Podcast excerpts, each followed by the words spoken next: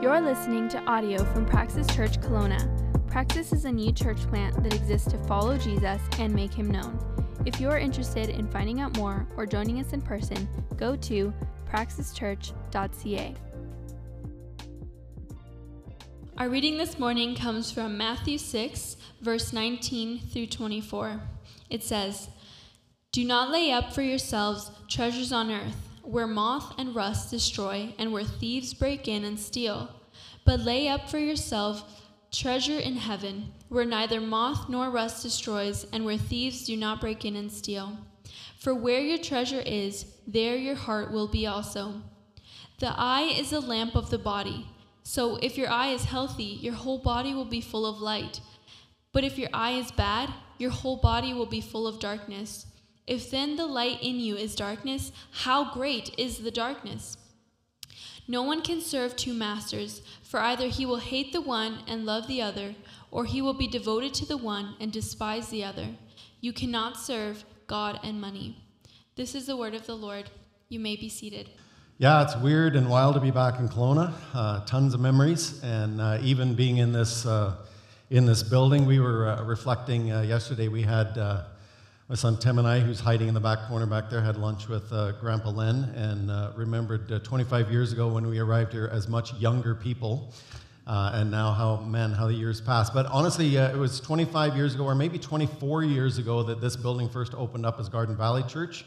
That church plant started the year before we arrived here, 1996. Jeff and Brenda Neufeld came up, and long story short, some of you who know the history had moved in here and partnered with Willow Park over those years, and then just things that have come and gone over the years. And it is so cool to see a group of people gathering in this building again and gathering for worship. And just, we have been praying for you a lot. One of the big burdens and visions that Northview has is to come alongside and help get new churches planted. The pandemic has sucked. Have you agreed with that? The pandemic sucks, yeah. But even before the pandemic, I don't know if you know this, but prior to COVID, 300 to 400 churches in Canada were closing the doors every year for the very last time. So on average, one per day, 7 days a week, 365 days a year. That was the average before the pandemic.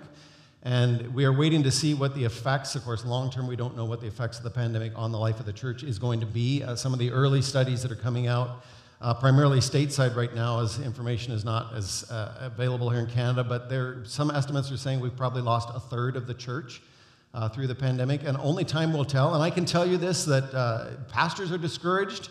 A lot of churches have closed in the midst of the pandemic. Some guys are resigning. Churches have split, in my opinion, over stupid issues.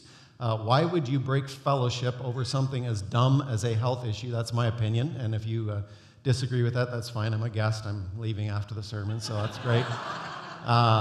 But anyway, it's kind of a sad day that we're in, but it's been fun to be part of it, and it's really cool, therefore, to see a church like Praxis getting their roots and getting the roots down deep in a Bible-teaching church in a community, and every community across Canada needs more Bible-teaching churches. So we're encouraged by that starting. It's been fun to partner with primarily replanting situations in the last couple of years. So some of you who are part of the Mennonite Brethren world more long-term will know some of these stories. So Culloden Church in Vancouver is one of the old historic MB churches, closed their doors last fall, gave it over to a church plant, been able to help them get started again, and there's about 300 people gathering in that old church building in East Van, which is cool. Dawson Creek, a church that stood empty for 7 years, a building just standing there, and was privileged just to send a couple up. They moved up last month to Dawson Creek, Lord willing, to see a new church started by the fall up in Dawson Creek. And so these replanting stories are really cool, but this one, a new church getting off the ground, is awesome. So anyway, all that, just welcome, glad to be here. Old stomping grounds for us, for sure. Our house is just a mile up the road. North Glenmore was where our kids went to school, so it's like, yeah, memory lane. You're like, yeah, you sound like an old man. I'm like, yeah, you're right. Old man, lots of memories. So anyway, it's always a challenge as a guest speaker to jump into the middle of a series and into an audience that I don't really know, and I don't know what the Spirit of God's been doing in your life through this series, and so you're trying to piggyback into that. So just have been praying and trusting that the Lord has a word from this particular text, and then literally to jump into a text that you're assigned in the middle of a series, and you open this text and it deals with money, and I'm like, thanks, Josh, that's a great invitation. Why did you invite me in this particular text? But the next section in the Sermon on the Mount really deals with the question, underneath the text is the question, who are you going to trust? Who are you going to trust? It's not really as much about money as it is about your trust in God or your lack of trust in God. So that's where we're going to go. So obviously in this series, chapter 5, 6, and 7 of the book of Matthew, Jesus has already tackled a number of topics have come through, and now he deals with a major preoccupation in our culture, and that is the preoccupation with money. And without question, it is one of the hardest areas for people to release to God. I don't know why that is, probably harder than any other area in people's lives. In fact, I think it was Wesley who said, the last thing to get baptized is the wallet, that you have that image of people going under the water and they're holding their hand up in the air with their wallet in their hand. Why is that? It's an area that causes a lot of worry for people, a lot of fear around money, and actually a lot of conflict in people's lives. And yet you will also know that there is nothing like the freedom of trusting God and seeing Him come through and provide. And I'm sure if we had the chance to share some testimonies around the room, that many of you could share testimony of where God in very miraculous ways came through and showed Himself faithful in providing for you when you were honoring Him and trusting Him. And I would say it's a joy for me in this particular area that one of the areas my wife and I fought about a lot of things over the years, as I'm sure all of you did, let's be honest. But money was one of the things we never fought about. And interesting for me was that both our parents raised us with the very same values, and I'm so grateful for that, that as little kids growing up in our homes as children, her mom and dad and my mom and dad trained us in the same biblical principles of stewardship and earning and saving and giving and those things. And so that particular area is one that we've never fought about. It has just been, from day one of our marriage, has been you pay God first, you trust God, He provides, He'll take care of your family. And so that's just a bit of my own personal testimony of how God has been faithful to us in our marriage. So I don't know how you react when you see a text dealing with money. We can take a quick break and you can leave if you want.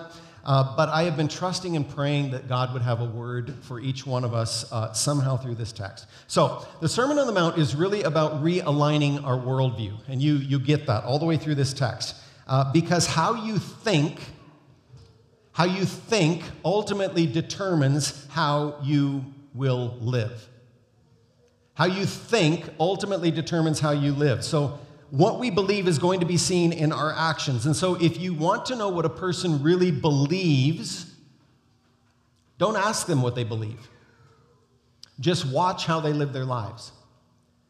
Because how they live their lives will actually tell you what they truly believe. They can say whatever they want to say, but actions speak louder than words. And so our minds are constantly in the need of being retuned and reset and renewed. It's like the defragging of the computer.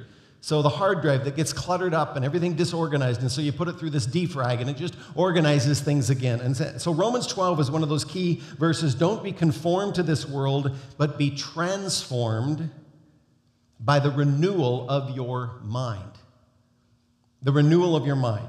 That in testing that, you might discern what the will of God is, good and acceptable and perfect. Or an old quote from Ralph Waldo Emerson, interesting idea. Sow a thought, and you reap an action. Sow an action and you reap a habit. Sow a habit and you reap a character. Sow a character and you reap a destiny. That it all begins with your mind. It all begins with how you think. And so in this context, the crowds have begun to follow Jesus. And so he sits down with his disciples and he begins to teach really on this subject. How shall we live our lives? Or what does kingdom life as a child of the King in the world of the kingdom of the earth that we live in, and yet living as aliens, as strangers, as exiles, as children of the kingdom in the midst of the earthly kingdom? What does it actually look like? And the overarching theme for the sermon was given back in chapter 5, verse 13 and 14, where Jesus began, just after the Beatitudes, that you are salt and you are light. And those two metaphors, as you will have studied, are contrast metaphors. That salt brings preservation and that salt flavors. And that light, of course, illuminates, and light, of course, is a great contrast. So if we could darken every light in this room and it was pitch black and you could light just one single match up here, every eye in the room would be drawn to that one little match, that one little light, because of the contrast to darkness. So in other words, there should be a contrast in how Christians live out our lives daily. Now, I need to be really clear here because this is very, very important, that it is not that Christians do a bunch of stuff the world doesn't do. And nor is it not that we don't do a bunch of stuff that the world does. And I don't know the homes that you were raised in, but the home I was raised in, my Christianity was largely about all the do's and don'ts, and primarily about all the don'ts. Don't. And I actually think it's a misunderstanding of the Christian life and the kingdom life. So we do all the things the world does. Now, you might feel a little uncomfortable with me saying that, but you do. You do all the things the world does. So the world does money and sex and power. The world buys cars and houses. The world holds down jobs and participates in their community and tries to make the neighborhood a better place. The world pursues education and tries to advance their career. The world eats and sleeps and drinks. The world looks for entertainment through their hobbies and sports and the arts. The world engages on social media. Now, which one of those things that I named do Christians not do? Social media is the only one that Christians do not engage in social media. No, the world does these things, and Christians do all these things. So the question is not that we do different things than the world does. The question is we do them differently. We do the very same things, but we run to the beat of a different drummer. And so Jesus has talked about how to handle anger, how to handle your sexual desire. What do you do when your marriage is facing conflict and trouble? You're facing divorce. How do you respond to enemies and people who harm you or offend you? And then in chapter 6, verse 19, he starts into this next critical topic. How does faith in God change our relationship to money and possessions? And worry is the next chunk of it. Why do you worry? So a couple comments. Some people get uneasy when it comes to talking about money, and I think it's a shame. We shouldn't, because it is a very, very critical topic. And with the warnings that there are in Scripture, we should take it very seriously. And there are two areas in North America that people are concerned a lot about, sex and money. And I'll just tell you this, over the years of preaching, I can tell you people love to hear a sermon on sex far quicker than they love to hear a sermon on money. There's something about sex, we're interested in it, we want to know what God has to say about it, we actually want to know, what does God have to say about this, and can I bring my life into submission to Him, and can I have a flourishing sex life? Like, Christians love to talk about sex, but you talk about money, and it's like, bang, empty house. And it's so interesting to me that so many people, and even men in particular, are willing to talk about all their sexual struggles, but when you bring up their finances, it's like they clam up, and it's like it's none of your damn business. And you're like, no, actually, it is God's business. Sorry, did I just say damn? Sorry about that. So many warnings. Ecclesiastes 5. He who loves money will not be satisfied with money, nor he who loves wealth with his income. This is also vanity. You've probably heard the story, J.D. Rockefeller, one of the first billionaires in North American history, and he was once asked, once he has made his millions and millions, how much money is enough? And do you remember what his answer was? Just a little more. Just a little more. You'll never be satisfied. 1 Timothy 6, the love of money is the root of all kinds of evil. It is through this craving. Now listen to this phrase, it's so critical. Some have wandered away from the faith. That is a shocking statement. In pursuing of money, that I literally would walk away from my faith in Jesus Christ? Well, that's what Paul says to Timothy. And they pierced themselves with many pangs. So with warnings like that, we should take it seriously. And then secondly, let's be honest, we deal with money every day. And so if we can't talk about it inside the church, and as Christian believers, brothers and sisters, one another, where are we going to talk about it? As someone has famously said, money makes the world go round. You cannot live your life without interacting with money. And so as a Christian, it would be dumb to try to pretend that money is not part of our lives, that somehow it's the unspiritual or it's the secular part of our life. I'll just leave that over here. This is my faith conversation. Let's talk about faith, and money's just something over there. And the Bible has more to say about money, I don't know if you know this, than any other topic except God Himself. Did you know that? The Bible has more to say about money than any other topic except God Himself. So it must be a very, very important subject. You can go to the Scriptures and you can talk about these five major categories: how you earn your money, your work ethic, your choice of a vocation and a calling and a career. The Bible has a lot to say about being diligent workers. Your giving, of course, is talked about in the Scriptures. Are you a generous person? Are you reflecting the very nature of God, the DNA of God, that God is a good God, He is a generous God, He is a giving God, and as His child, do you reflect the nature of your Father? How much should you give and how much should you keep? Let me ask you this question. What percentage of your income belongs to God? How much of it is God's? How much? 100%. There's the right answer. So people debate this. Is it 2%? Is it 3%? Which is the average that North American Christians give away, which is not much different than the average Canadian citizen. And the rest belongs to me. You're like, no, 100% belongs to God. I'm just a steward. Every penny I spend, I'm spending in honor of God or not in honor of God. Your savings, your investing, and Scripture talks a lot about preparing for the future and laying up for your children, etc. Those principles are there. Your spending. The warning that Jesus gives is beware of this thought of the culture around you that your life does not consist in the abundance of the things that you possess. Is that a challenging statement? If some of you have gone through the whole downsizing thing and you realize all this junk that we have, like how much junk do we need? So our house up the road here was, 1,400 square feet and a full basement. And we filled the whole thing full of furniture. And then we moved to Vancouver to a 1,000 square foot condo. So 2/3 of it had to go, right? And as we're getting rid of this stuff, giving it away and selling it and whatever, you're like, why did we have all this junk?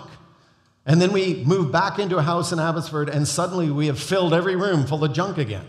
And eventually, I guess, we'll downsize and get rid of it all. So your life does not consist in the abundance of your possessions. And then finally, debt. Good debt and bad debt. How do you handle it? So if we simply ended the message right there, and I challenge you to go away and dig into the Scripture for yourself on those 5 topics, it would be an important message. Because the Bible calls us to be a diligent earner, a generous giver, a wise saver and investor, a prudent consumer or spender, and a very cautious debtor. And I would say in that order of importance is actually how the Scripture teaches it. Don't rearrange the order, because that's actually how the Scripture teaches it. Earn it first, give it second, save it third, and then you deal with the rest. Or in summary, that the children of the kingdom should have a different relationship to money than children of the world. Okay, so all of that is introduction. Now we finally get to the text. You can start the timer on the message now. So Matthew 6, 19 to 24 is about money, but it is more than that. Because the real question of the text is, who are you going to trust? Where am I putting my trust? Or more properly, in whom am I trusting? So will I trust in God and His willingness to care for me and His ability to look after my needs? Or is it my own wisdom, my own ingenuity, my own financial wizardry? And so the text is really straightforward. You could just read it, say, take it home and apply it. It's quite straightforward. There are 3 simple points. The first one is this: invest where there are guaranteed returns, because some things last and some things don't. So make sure you're investing where you have a guaranteed return. So the first couple verses say, don't lay up for yourself treasures on earth where moth and rust destroy and where thieves break in and steal. Let's just pause right there. That's an interesting comment. Every single thing we own is deteriorating. You think about that? The new car that you drive off the parking lot immediately begins to deteriorate. And 10 years from now, you're like, this piece of junk, I just need to get rid of it, right? It deteriorates. It does not get better. Everything is in a process of spiraling down. So the new beautiful home that you build and you move into today, 20 years from now, you're going to be discontent with it because it's out of date, needs to be updated, the roof is leaking, and everything deteriorates, right? And if it doesn't deteriorate, somebody comes and steals it from you. So don't invest where moth and rust destroy, where thieves break in and steal. But lay up for yourselves treasures in heaven, where neither moth nor rust destroys, and where thieves do not break in and steal. For where your treasure is, there your heart will be also. So Jesus basically says there is an investment house with rock-solid, guaranteed rates of return. Absolute guaranteed return on your investments. So you can choose to invest where you know it is going to be eaten up, it is going to be stolen, it's going to waste away, it is going to deteriorate, or you can invest your life, your time, your talents, your treasures in places that last for eternity, in the Word of God, in the work of God, and in the people of God, the souls of men and women and boys and girls. So someone made the comment that there are only 2 things from this life that are eternal, that we're going to take with us into eternity. The Word of God is eternal. It lasts for eternal. It stands in the heavenlies, we're told. And the souls of men, women, boys, and girls. So in this room, the only 2 things that we're going to take with us into eternity, nothing else physical in this room except the people who are in this room and the Word of God in this room. So should we not be investing in those things? But note, it says, no matter where you invest, your heart follows your money. Now, that's a very interesting comment. Where your treasure is, your heart will be also. I know a lot of people who want to turn that comment around. But it's interesting that Jesus says it that way. It's not that your money follows your heart. And you could say, well, yeah, the things I love, you know, my kids, my grandkids, and blah, blah, blah, my money follows it. But if you really want to know where your treasure is, follow the money. Look at the money. And in other words, if you want to change where your treasure is, just start investing some money there and your heart will follow it. It's very interesting to me over the years as people have invited us to support them on various mission trips and et cetera and long-term missions. And so we've got a couple projects that we've supported for a long time. And it's interesting to me that I have a heart that is now invested in North India. Why?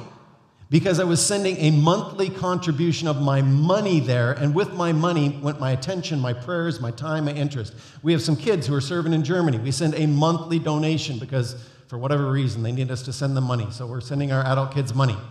But with the money goes our prayer and our time and our attention. Our heart follows. It's reminded. Interesting principle. Secondly, before you invest your money, you better invest your mind. Verse 22 and 23. The eye is the lamp of the body, so if your eye is healthy, your whole body will be full of light. But if your eye is bad, your whole body will be full of darkness, and then the light in you is dark. If the light in you is darkness, how great is that darkness? What Jesus is getting at here is where you put time and attention. In other words, what you put before your eyes, because the eyes are the entry point into the mind, and your mind matters. And so ultimately, whatever will shape the direction of your life, for good or for evil, is simple. It is the question of what are you filling your mind with? Your time and your attention, what is it that you're focusing on? Because it will come out in your living. Absolutely sure. Whatever you fill your mind with, that is going to work itself out into your daily living. And then the third is really just a simple summary statement. You can't serve two masters. And Jesus is just so blunt. No one can serve two masters. Either he'll hate the one and love the other, or he'll be devoted to the one and despise the other. You can't serve both God and money. So it's a really simple text. We could just wrap it up and say, done, go home and do it. But there are massive, massive implications in this text when you begin to work it out. Now, the Bible has so much to say about money, and I'd love to go into a lot of other texts, but if we just anchor it here and ask yourself some questions. So if you were to go home and talk to that person who's staring back at you in the mirror, that very familiar face, and just have a private conversation, just between you and God and that person staring at you in the mirror, and ponder these questions. Where is your treasure, person in the mirror? What is the driving force of your life? What is it that is pushing me to achieve and to acquire and to own? Why do I do the things I do? So I go to work so that I can pay the bills, so that I can have a roof over my head and food on the table to eat, so that I can be safe and secure, and so I can rest and eat, and I can go to bed, and I can sleep, so that I can get up to go to work, to pay the bills, to put some food on the table, to go to sleep, to go to work, to go to sleep, to eat, to go to work, to sleep, eat, work. What is the ultimate end of that rat race and that cycle? Here's an important question. Has money taken a more important place in my life than it should have? And what is it I worry about, which is really next week's text? What do I worry about? And why do I worry? Is it fear? Is it fear of scarcity? I'm going to run out. I can't trust God. He won't look after me. Is it greed? My neighbor has more. I need what my neighbors have. It's the keeping up with the Joneses syndrome. Do I truly trust God's promise that he has promised to be my supply, and therefore I have nothing to fear? Or the bottom line question of our text is, do I believe that God can be trusted? And that final question is really the heart of this text. Who am I going to trust? Will I trust that God is my provider, he is my protector, he is my supply, or am I going to trust myself? Am I going to rest that God is confident, that he knows my needs? As the text goes on to say, he takes care of the birds of the air and the lilies of the field. He looks after them. Surely he will look after you. Do I believe God? So the text is straightforward, that life in the kingdom is a life of joyful dependence and trust, that God will indeed take care of you. He will meet your needs, so you don't need to worry. Instead, you can get on with the important things of life. And tucked into those verses, there are a couple other thoughts. A couple reasons that I might choose to trust myself, not God. And the first one is there in that middle section. It would be because I've got bad eyes. I put it that way. I've got bad eyes. In other words, I have a misplaced worldview. I have a misplaced value system, and this is endemic in the culture that we live in, a short-sightedness. I've got my eyes on the here and now instead of on eternity, and so if I fill my mind only with earthly things and instead of eternal priorities, I'm gonna go sideways in this part of my faith walk. And Jesus' basic principle of life is that your heart is going to be where your treasure is. It's just that simple. It's absolutely true. So you should put your treasure where you really want your heart to go. You should put before your eyes the things that you want to treasure. And so you know this inherently. What does a person treasure? Just listen to them talk. That's all you need to do. Listen to your friend talk. Listen to your family talk. What is it they talk about all the time? Is it buying and selling and flipping houses and amassing wealth and cars and homes and lands? Is it those things? Is it politics? Is it social issues that continually arise in conversation? Is it the plight of the poor in the world and what's going on in the global economy and the environment and the disparity between rich and poor? Is it the latest television show on Hollywood gossip? Like literally, what is it that your friends talk about? What is it that you talk about all the time? Because you love to talk about your treasure, the love of your life. The people you love, the things you love, it naturally comes out. So is there a passion for Jesus that spills out in every conversation? Does ultimately every conversation somehow turn toward spiritual things and toward the things of the Lord, what God is up to in the world, of what they're praying about and how they're seeing God come through for them and what they're learning from the Word of God, what God said to me this morning from the Word, I just got to share this with you, and how evangelism is flourishing in so many parts of the world, not so much here in Canada. But in other parts of the world where the Muslim world, I don't know if you've done any reading on this, they're calling it a wind in the house of Islam, that by the tens of thousands Muslims are turning to faith in Christ like never ever before in the last 1,200 years of world history. The last 100 years, more converts among Muslim peoples than the last 1,000 years. You're like, why aren't we talking about those things, praying about those things, thanking God for those things? Or of the great spiritual needs in Canada, from both the rural to the urban neighborhoods, and how the cultural change of our time might actually be forgotten. I'm going to throw up a screen. Ed Stetzer put up this, he calls it a cultural river, and it is in his book, Christians in the Age of Outrage. And I'm not going to spend a lot of time here, but it's a thought-provoking slide, because on the left-hand side, the days of the past, so say 25, 30, and 50 years on past, was the North American culture that the vast majority of Christians, the vast majority of North Americans, rather, claimed to be Christian. Whether they were or not, in fact, didn't matter. I grew up in North America, in God we trust. I'm an American, I'm a Canadian, of course I'm a Christian. And then there was this little island, the cultural divide, and on the other side of it was this non-Christian group, other world religions, and a tiny little slice who claimed to be atheist, etc. And it was a good thing for the majority of our growing up years to claim to be Christian. Whether you were or not didn't matter. In our culture, it was a good thing. Oh, you're leaving the house in the morning to go to church. Oh, you're probably a good neighbor. I like that I have church-attending neighbors. Why did every U.S. president, right up till the present one, claim to be a born-again believer? Whether they were or not didn't matter, because it's a good thing politically to say, I identify as a Christian. But the times, they are changing. And the mainstream is now moving away. So the cultural Christians and the congregational Christians, those people that come at Christmas and Easter. And then along the bottom, 15, 20% of the population has been convictional Christians, what Stetzer calls actively engaged in the life of the church. And that number's actually been pretty steady for the last 50 years. But what's happening now is a new cultural divide is coming into the river. And convictional Christianity is being pushed to the margins of society. We're really beginning to live in what 1 Peter calls the age of exiles, sojourners, aliens, and strangers. We're living like strangers in our own land. And even though North America, both Canada and the U.S. were founded on biblical principles, increasingly those principles are being thrown out, right? So it's no longer a good thing to identify with being a Christian. So people claim now the fastest growing religious identification is no religious affiliation. I don't claim anything. I don't claim to be a Christian because it's no longer a good thing. Why? Because those Christians are the haters. Those Christians are bad people. Those Christians are against abortion. They're against human sexuality and flourishing and all those issues. And the days are going to be challenging us more and more. What I think is, however, that this is actually a really good thing for the church, because it is going to become increasingly clear who is in and who's out. Because now if you're going to choose to be a Christian, if you're going to continue to choose to gather like this publicly, you're going to choose to drive off your driveway and let your neighbors know that you're going to a house of worship on a Sunday morning, it is going to be increasingly a marker on your life, oh, you're one of those people. And you stand out from the culture, not because you do different things, but we do things differently. We live to the beat of a different drummer. There's a lot that could be said there, and I love talking about that stuff. We'll just keep moving on. That was a freebie.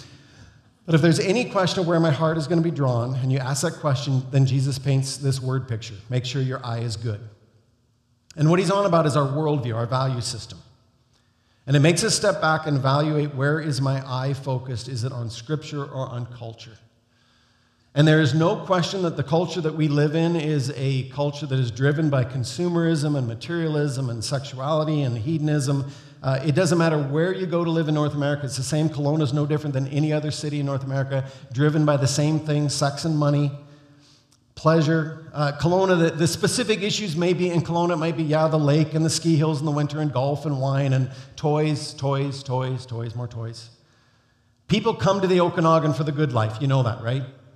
Yeah, when you live away from the Okanagan, it's so funny to hear people talk about the Okanagan as like it's so paradise. And I'm like, we live there. It's not paradise. It's a bunch of wingnuts live in the Okanagan. But if we buy into what the culture says about money and things, then we have got lots to worry about. And so the obvious question is, well, how do you live in this culture and not get caught up in this culture? And the answer is, you've got to keep your eyes good. In other words, you must intentionally lift your eyes above the daily grind. And it's one of the key reasons it is so important for us to regularly gather with God's people.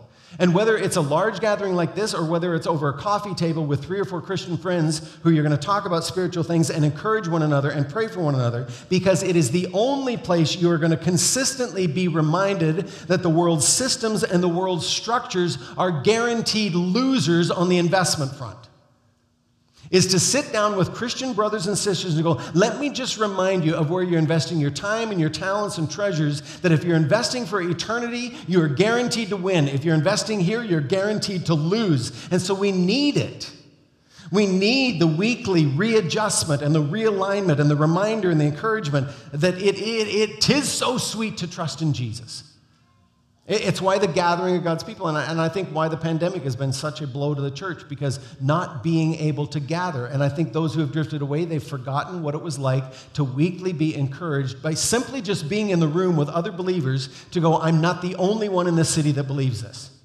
There are hundreds of other people who are walking with me, and yes, I might not even see them through the rest of the week. We live in our own neighborhoods, we work in our own places, but we come together and we strengthen one another and we fellowship one another, and we're like, head out that door and live one more week for the glory of God. The second reason that you might not trust God and trust yourself instead is that you've convinced yourself that your financial well-being is all on you. And a lot of Christians live this way. And if we were to ask the question, am I putting God first or me first, I think most of us, and probably everybody in this room, would want to say, well, of course I'm putting God first. But if we looked at the practical details of our life, what would our calendars and our checkbooks tell us? Do you remember what a checkbook is? Young people, there used to be these paper things we would write on, and we would give them in place of cash. We've all heard that line, first things first. First things first. So one of the principles, a key principle to amassing wealth that every single financial planner will tell you if you sit down with them is this principle. They will tell you, pay yourself first. Pay yourself first. So in fact, you can even get your employer to do it for you. Is even better, that you don't even see the money. It never goes into your bank account. They take it off your paycheck and they dump it over into some RSP or whatever. Pay yourself first. And in the same way, the Bible challenges us in this whole area of our trust in God to always put Him first. And specifically in this context of trusting God in money matters. And you see, the original listeners would have been drawn back to their Old Testament heritage. Like, they were Jewish believers in the first century. The only training they had in money was Old Testament principles.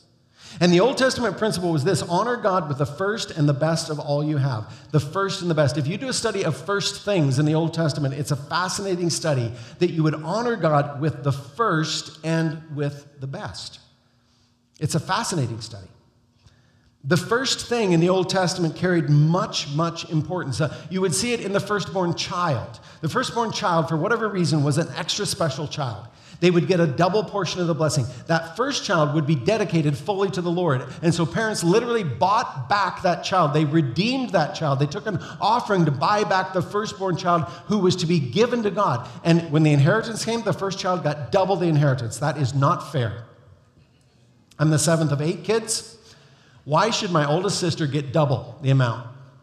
But that's just the way it was. There was something important about the first. And the first thing reminds us, it gives testimony to the fact that God is good, God is in control, it all comes from him, God is blessing us. So every principle that they lived with, an agrarian culture, the first of every crop belonged to God. The first of their herds, the first animal to come out of the womb was given to God. The first of their profits, the first of their produce, the first portion was always God's because it reminded them that it all comes from his hand. So I give the first thing back to him and to remind me, I know it comes from you, God. So Proverbs 3, honor the Lord with your wealth, and right here's the first phrase, with the first fruits of your crops. Then your barns will be filled to overflowing, and your vats will brim with wine. So just one Old Testament story to illustrate this. The children of Israel come out of Egypt. They've been slaves for 400 years. They wander in the wilderness for 40 years. And then they're going into the promised land, and the Lord says to them over and over and over again, when you get into that land, you're going to have a land flowing with milk and honey. You're going to have houses you didn't build and wells you didn't drill and crops and fields that are cultivated that you didn't cultivate. I'm giving it all to you. I promised it to your father Abraham 400 years ago. Now it's going to be yours. But when you get in there, don't forget, don't forget, don't forget, don't forget, don't forget. He says don't forget like 100 times in the book of Deuteronomy. Why? Because you're going to get there. And in our vernacular, we'd say, okay, so when there's a little food in the deep freeze, when there's a little money at the end of the month that you can put into savings, there's clothes in the closet, you got a roof over your head, it's so easy to forget because I'm not in need. I live in this land of milk and honey. I need to tell you, we all live in the land of milk and honey. We do. So it's easy for us to forget. And so he says, remind yourself. And he put this principle in place that the first things belong to God. And he did it at the macro level. And I don't know if you've thought about this. The very first battle scene at Jericho, the entire city, the spoils of that entire city were to be given to God. So they go in, they march around the city. 7 days, they march around the walls, and on the seventh day, they march around 7 times. They blow their trumpets, and literally the walls of the city fall down. They conquer the city, and they're told, don't take a single item.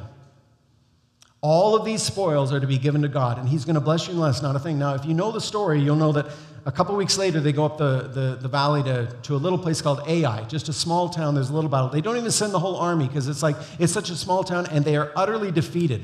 And Joshua is on his face before God, and he's like, God, what went wrong? He's like, I'll tell you what went wrong. There's sin in the camp.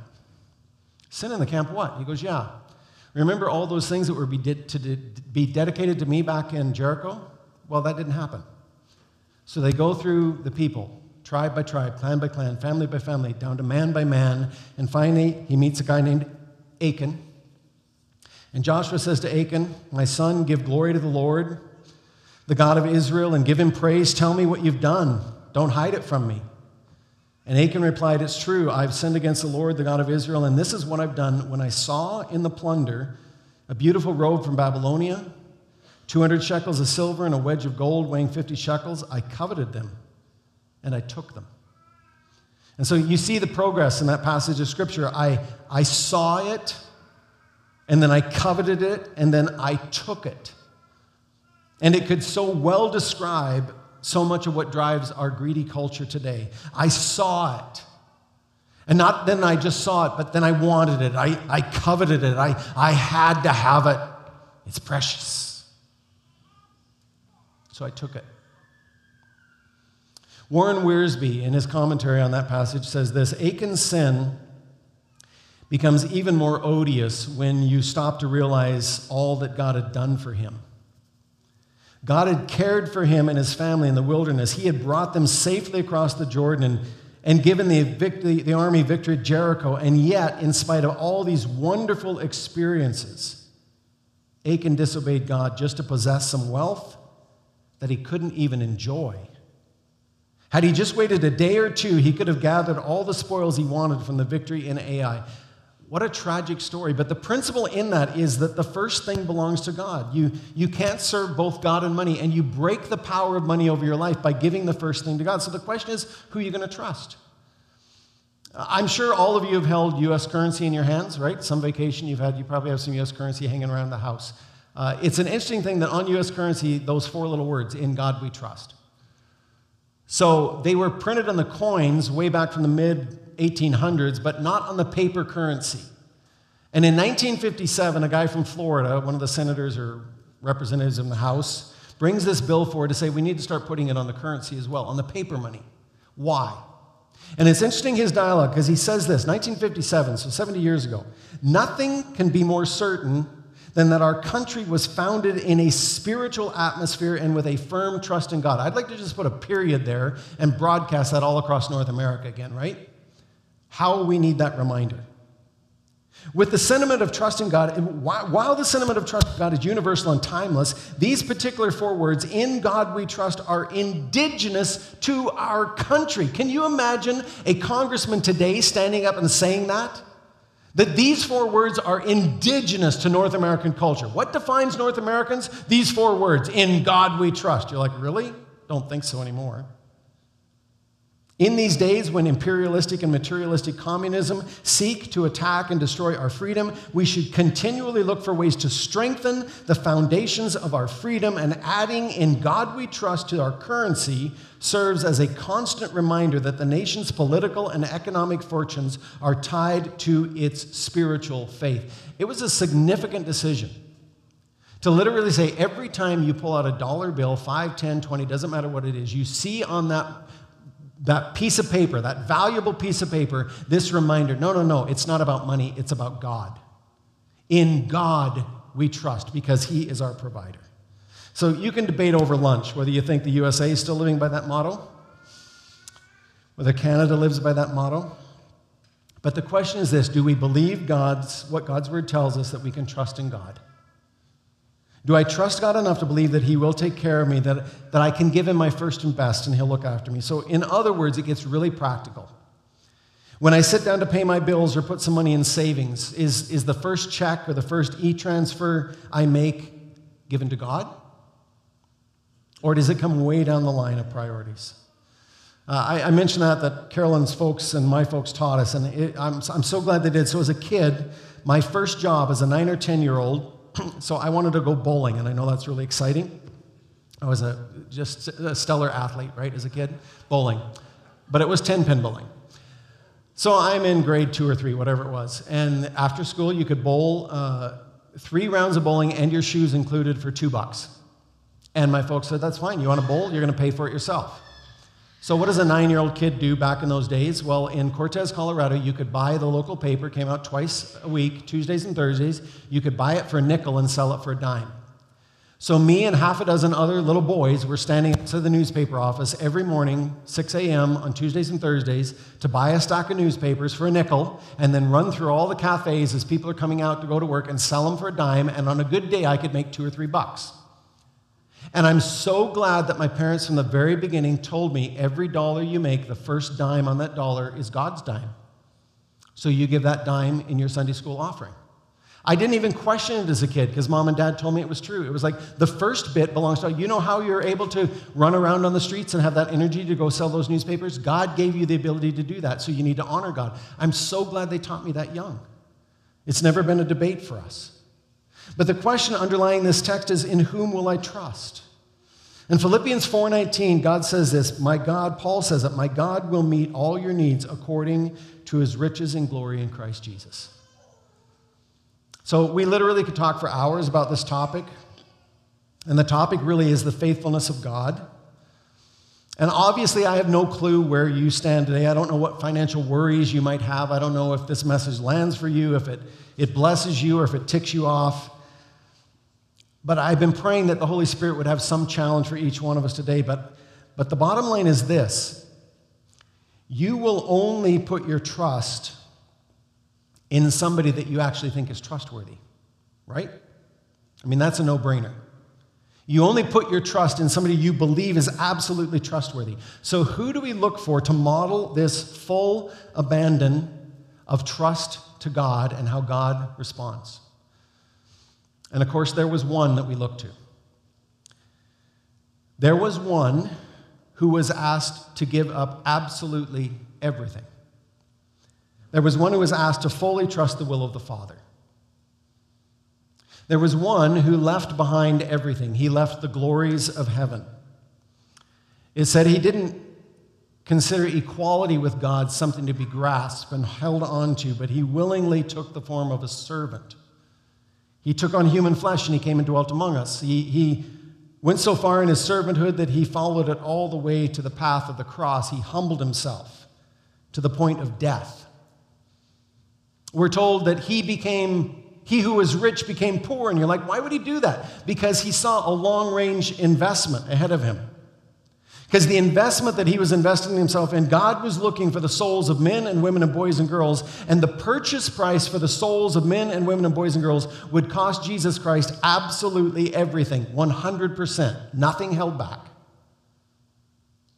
And in the greatest test that was in front of him in the Garden of Gethsemane, when he has to make that final decision, am I going to go through with it or not? Am I going to surrender to the will of the Father? Am I going to walk the road to Calvary? Or am I going to walk away? And of course, his response was not my will, but your will be done, Father. And so with his eyes on the goal set before him, the long-range investment of the cross, Hebrews tells us he endured the cross for the joy set before him, the joy of his investment. And then on the third day, which we're going to celebrate next Sunday, right? He walked out of the tomb fully alive, and now he gets the reward. The first fruits from the grave, the first and the best. Interesting, isn't it? Jesus was the first and the best. He's called the first fruits of many more to come, a symbol and a foretaste of what is to come. In other words, Jesus trusted the Father to provide in every situation. Jesus released his entirety, his life, everything into the control of the Father and of his plans, and so too we can trust Jesus not only for our salvation, but we can trust him to meet every need. Amen? And so the question is simply this: will you invest in eternal things? Because on first reading, you might read through it and say, yeah, that text is all about money. But far deeper than money, it goes to this fundamental issue: who are you going to entrust your life to? You're fragile, soon to pass. Only one life will soon be over life. Time flies by. And I hope and pray that each one of you have trusted Christ for salvation. And then I also trust and pray that you're taking that additional step of entrusting every aspect of your daily life to him. So how the children of the God are to relate to money, children of the kingdom. We're to use it joyfully for the glory of God. We're to keep our eyes on the long-range goal. And we're to trust the Father to meet every need. So let me pray for you. Why don't you stand together with me, and the band's going to come. We'll pray, and we'll head into communion. So Lord Jesus, you know what these men and women need to hear from your word. And I pray, Holy Spirit, that you would take some message from a passage of Scripture, from one of these thoughts, and that they would be able to take it home and chew it over and ponder it in their mind. But Lord, the bottom line of this text is that you, Jesus, are the one that we place our trust in fully. And that you willingly laid your life down. And even as we come now around the communion table and we're reminded ourselves that you gave absolutely everything, that you literally took on the form of a servant, you willingly laid your life down, you willingly spilt your blood and allowed your body to be broken on our behalf. And as Peter reminds us, our souls were purchased not with silver and gold, not with money, but with precious blood. The blood of our Savior Jesus. And so you gave everything in trust to the Father because you had the joy of a long-range investment set in front of you. And so, Lord, I pray that those principles would be true in our lives, that we could see how walking with you and trusting you daily and living for eternal things brings such joy and blessing. So, Lord, take something from this message, seal it to our hearts, and we commit it to you in Jesus' name. Amen.